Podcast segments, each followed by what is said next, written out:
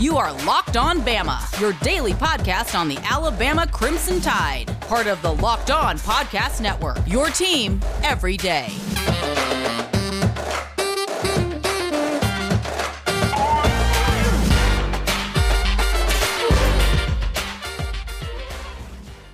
Hey everybody, and welcome back into Locked On Bama. Luke Robinson, that's me. Jimmy Stein, that's normally him. But today we're just going to be doing Jimmy Stein, giving you three segments today because I'm in New Orleans with the family, and it's just really difficult for us to get together, uh, Jimmy and me, that is, um, to put this podcast together. So he sent me three different segments, which will be informative as hell. So be sure to stay with us for that. Also, want to thank all our sponsors. want to thank Sonos for sponsoring this podcast, as well as thank Built Bar. Built Bar, those delicious, nutritious Built Bars, you know where to get them at built.com. Go check them out at built.com. Use promo code LOCKEDON15 for 15% off that order at built.com. These things are awesome. My son, who works out all the time, loves them. I love them. I get them at Lifetime, but you can get them at a cheaper price if you go to built.com and use promo code LOCKED15. Also, want to tell you about betonline.ag. Betonline.ag is the place to go to get that bet in. If you want to bet on uh, the SEC in a bowl game, which is not advisable right now, they're 0 4. But if you want to bet on the SEC in a bowl game, you go for it. You can do it at betonline.ag. Use promo code locked on, get a 50% welcome bonus. That's 50% free money. You can do it at betonline.ag. You can bet on basketball, football, baseball, golf, whatever you want to bet on. Reality TV, you can do it there at betonline.ag. You can also play poker and blackjack, which is a lot of fun as well. So if you're killing time in between the other bets that you're winning, hey, just go play some poker at betonline.ag. Use promo code locked on for that 50% welcome bonus. Jimmy Stein from Locked On Bama flying solo in this segment. Uh, I'm en route to Dallas for the semifinal against Cincinnati. Uh, Luke is coming back from New Orleans, uh, where he and his uh, 20 children uh, attended the New Orleans Saints Miami Dolphins game. Uh, Tua and the Dolphins won 20 to three. not seven wins in a row now for Miami. That secures them for the moment with two weeks to play the, the number seven seed in the AFC uh, for the playoffs. That means that as we speak, again with two weeks to play, Tua has Dolphin the Dolphins in the playoff. Jalen Hurts has the Eagles in the playoffs. Mac Jones has the Patriots in the playoffs. Just real impressive stuff from the Bama quarterbacks in the NFL, certainly in terms of, of racking up wins. Uh, but what I want to talk about in this segment, uh, there's something sort of unusual happened yesterday. As you guys know, Coach Saban doesn't uh, allow his assistant coaches to meet or speak to the media during the season.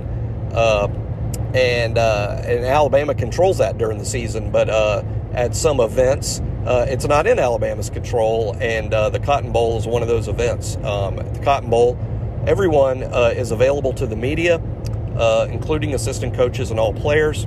And and so yesterday, Pete Golding met with the assembled media via Zoom uh, because they, they, they, do have some COVID uh, rules in place.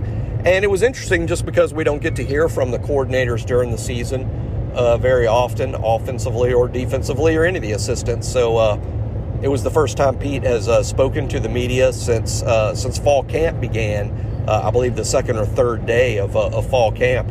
And, and, a couple things he said really stood out to me. one was he was really asked about, you know, the defense improving throughout the course of the season and what changed, what changes were made, uh, where the defense was suddenly playing better. And uh, he did he did say that it wasn't specific changes, that really it was the loss to Texas A&M.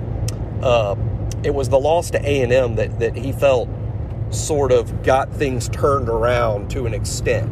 Um, and he said they focused a little bit more on preparation uh, and not so much X's and O's changes, but just how they prepared uh, for the games each week. And he, he thinks that renewed focus on preparation is what, what got the team playing a little more consistently on defense. And they were playing really well by the end of the year. But another word that he used that, that stood out to me, uh, I want to talk about is communication.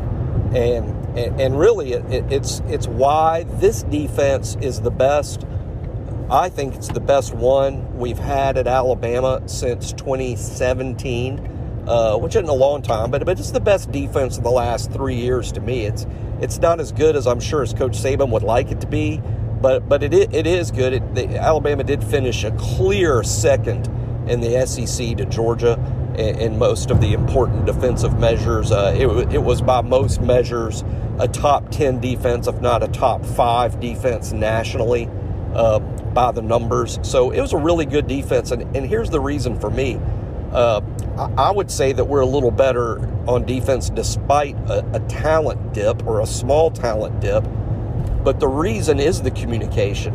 We're just blessed right now to have two excellent communicators on the field in terms of being coaches on the field that get the guys lined up. And I'm talking about Henry To'o To'o in the front seven and Jordan Battle in the secondary. Uh, Henry does an outstanding job of being the quarterback of the front seven, relaying the calls, making the calls, being the coach on the field, getting everybody lined up, just generally being the leader and being in charge.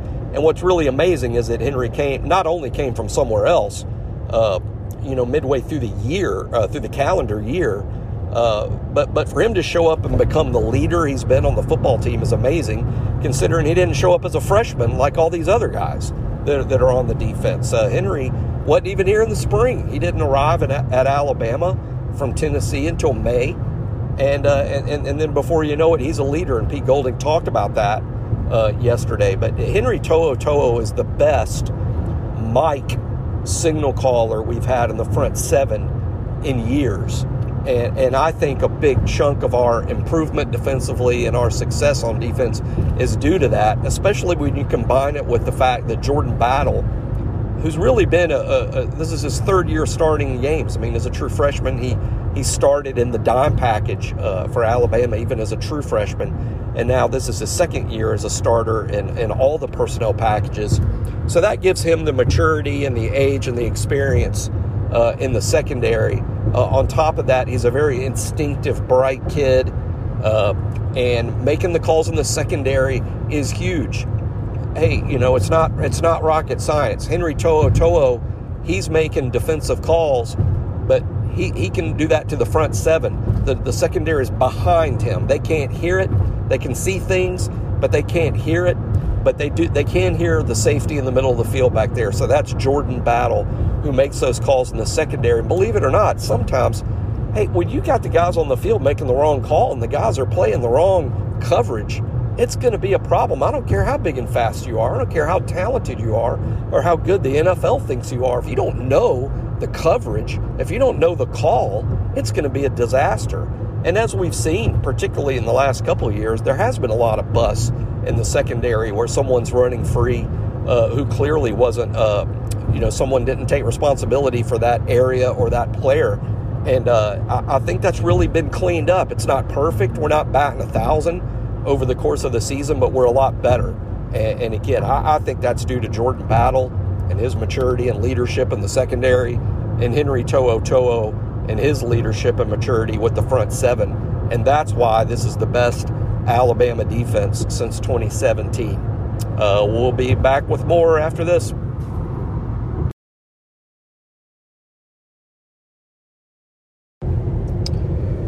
Jimmy Stein from Locked On Bama back for a solo segment. And I don't know if uh, all of you are super familiar with Cincinnati personnel. Let's do a few minutes on who Cincinnati lines up and what we'll be dealing with. Uh, probably all of y'all are familiar with their quarterback, Desmond Ridder, outstanding player.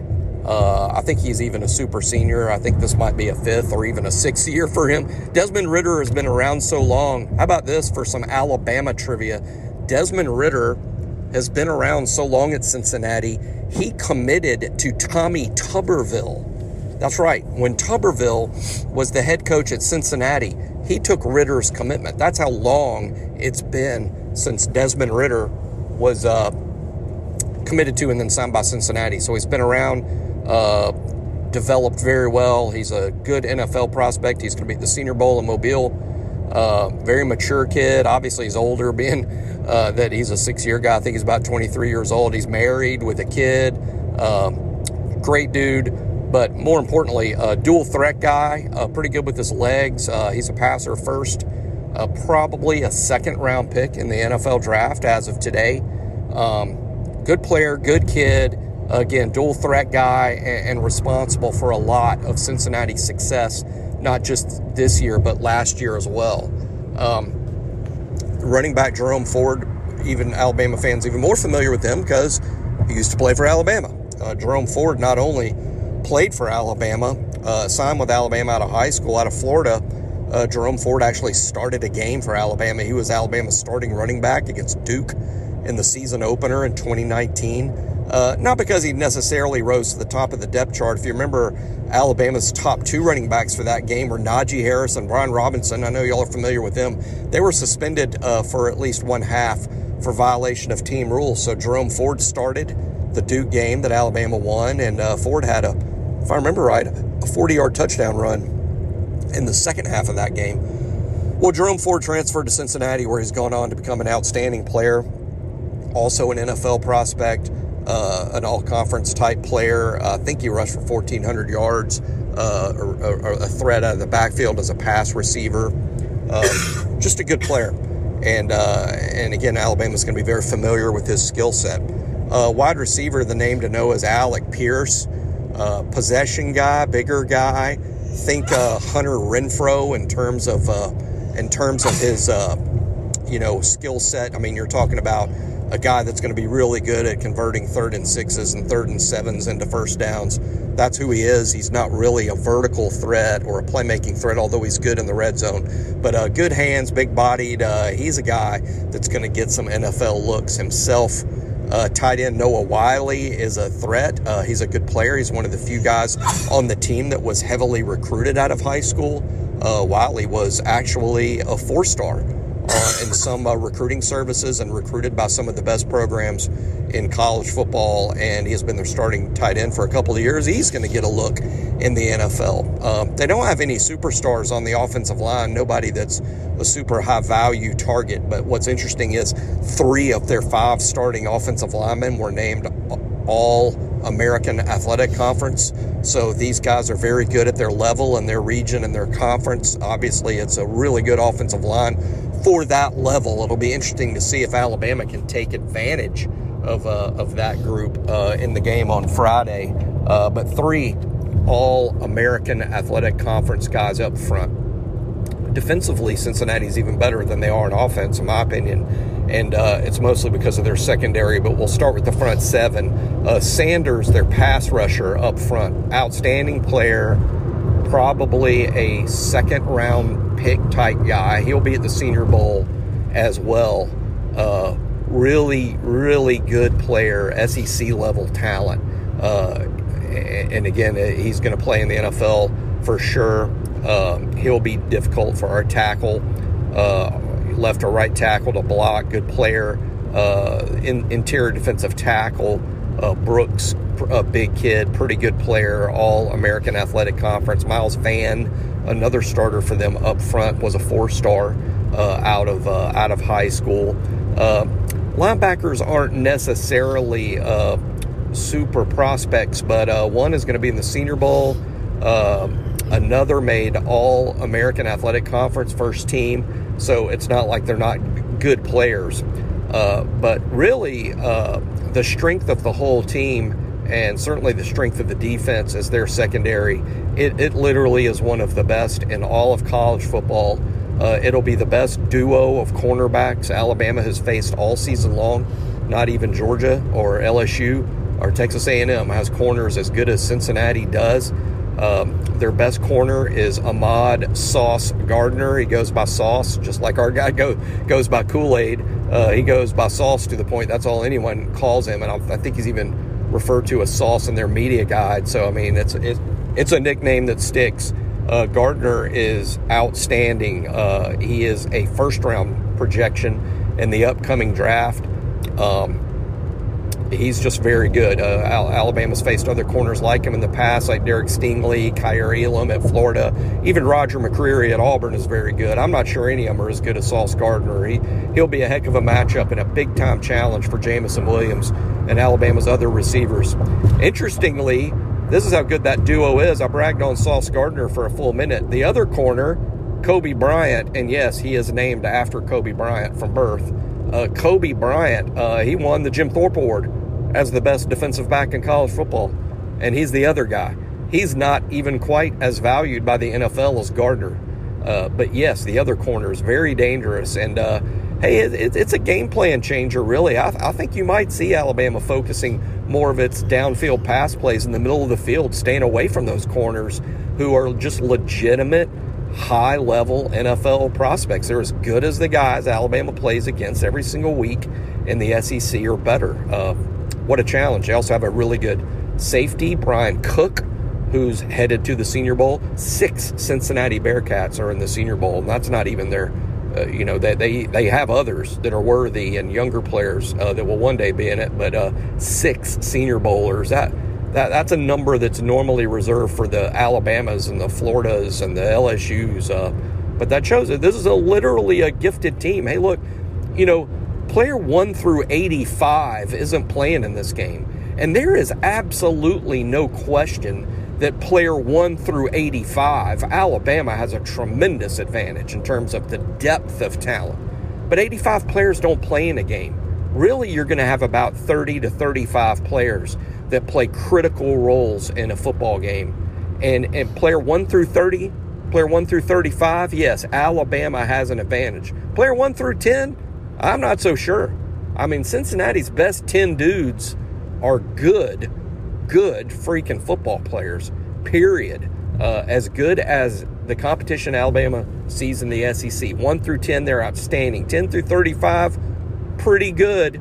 Uh, players beyond the 35th guy on your roster are immaterial Friday. Doesn't, doesn't matter unless uh, each team has a spate of injuries or a COVID breakout between now and then. But uh, that that's Cincinnati, uh, the Bearcats. Good team, a little better on defense than offense. Still very good, outstanding in the secondary, as good as Alabama will have seen all season, and frankly, better than what Alabama would see the next week, should there be a next week for Alabama.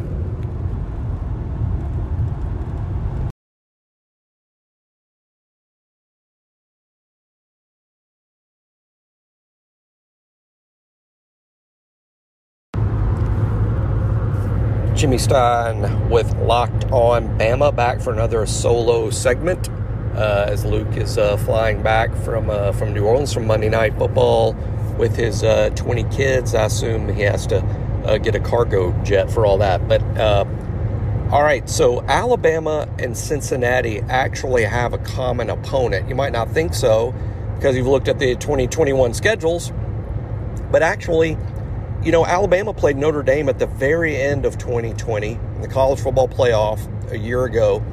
Cincinnati played Notre Dame 10, 10 games ago. Now, it's it's not an apples to apples comparison at all. Uh, it's it's apples to oranges to a degree, but if you really break down that Notre Dame team, they're still really really similar. Uh, not only did they have the same head coach and play the same style of offense and defense, they returned a lot of their players from one year to the next. Uh, they're still running back centric on offense with their quality tailbacks, Kyren Williams and, and, and Chris Tyree. Uh, really good on defense. Uh, Notre Dame only uh, lost one game in 2021. They were undefeated in 2020 until the playoff. They finished the regular season a year ago, number four. They finished this regular season, number five. I'm saying Notre Dame is really similar from 2020 to 2021. So you can kind of dissect what the Alabama Notre Dame game was like and what the Cincinnati Notre Dame game was like and and reach some conclusions. And, and I did so on a, on a long piece I wrote for the On Three message board. Those of you who subscribe to On Three may have read it. If you haven't, you should subscribe if you can, and uh, and check it out. Uh, but, but really, here's the summation Defensively, Alabama and Cincinnati both had similar levels of success against Notre Dame. The numbers were pretty similar for Alabama's defense and Cincinnati's defense in their matchup with the Irish. Uh, both teams were able to really limit the amount of yards that Kyren Williams and Chris Tyree were able to accumulate. Uh, the Notre Dame quarterback in both games uh, did not have an efficient day or an explosive day. Uh, really, Alabama and Cincinnati both did a good job on Notre Dame's uh, offense and really limited uh, the Irish. And I think what you're going to see Friday, uh, frankly, is two pretty similar defenses. Uh, you know, Alabama's going to have more depth, uh, but in terms of the 11, 12 guys that play on defense, you're going to see two pretty similar defenses, and the Notre Dame game proved that. I think the difference in the teams comes down to offensively. Uh, Notre Dame was able to really shut down Cincinnati's run game. Uh, Jerome Ford, uh, I think, only had about 40 yards against Notre Dame. Whereas Notre Dame really didn't stop Alabama's run game a year ago. Now, Alabama's run game a year ago was better, uh, better offensive line, Najee Harris at running back.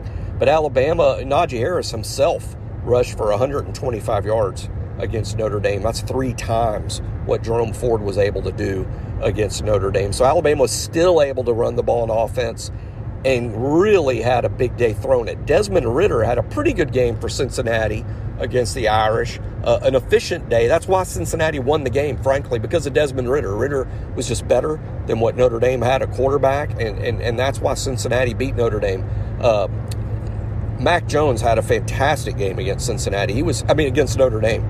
He was 25 of 30 for 290 yards, four touchdowns, and no interceptions. I mean, Mac Jones had a spectacular, explosive day as the Alabama quarterback, and, and that's really what made the difference. Alabama averaged eight yards per play against Notre Dame.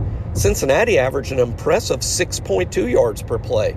But that's not what what Alabama was able to do offensively, and I think that's going to be the difference in the game Friday uh, when you break down using Notre Dame as the barometer.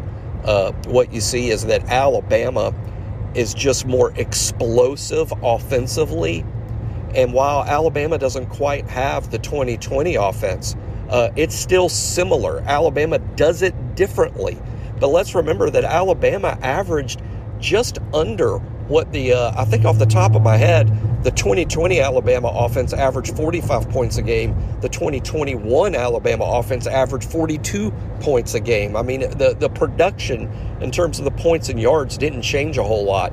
Uh, Alabama is still just very explosive offensively. Uh, Cincinnati's a little more uh, balanced uh, and not explosive.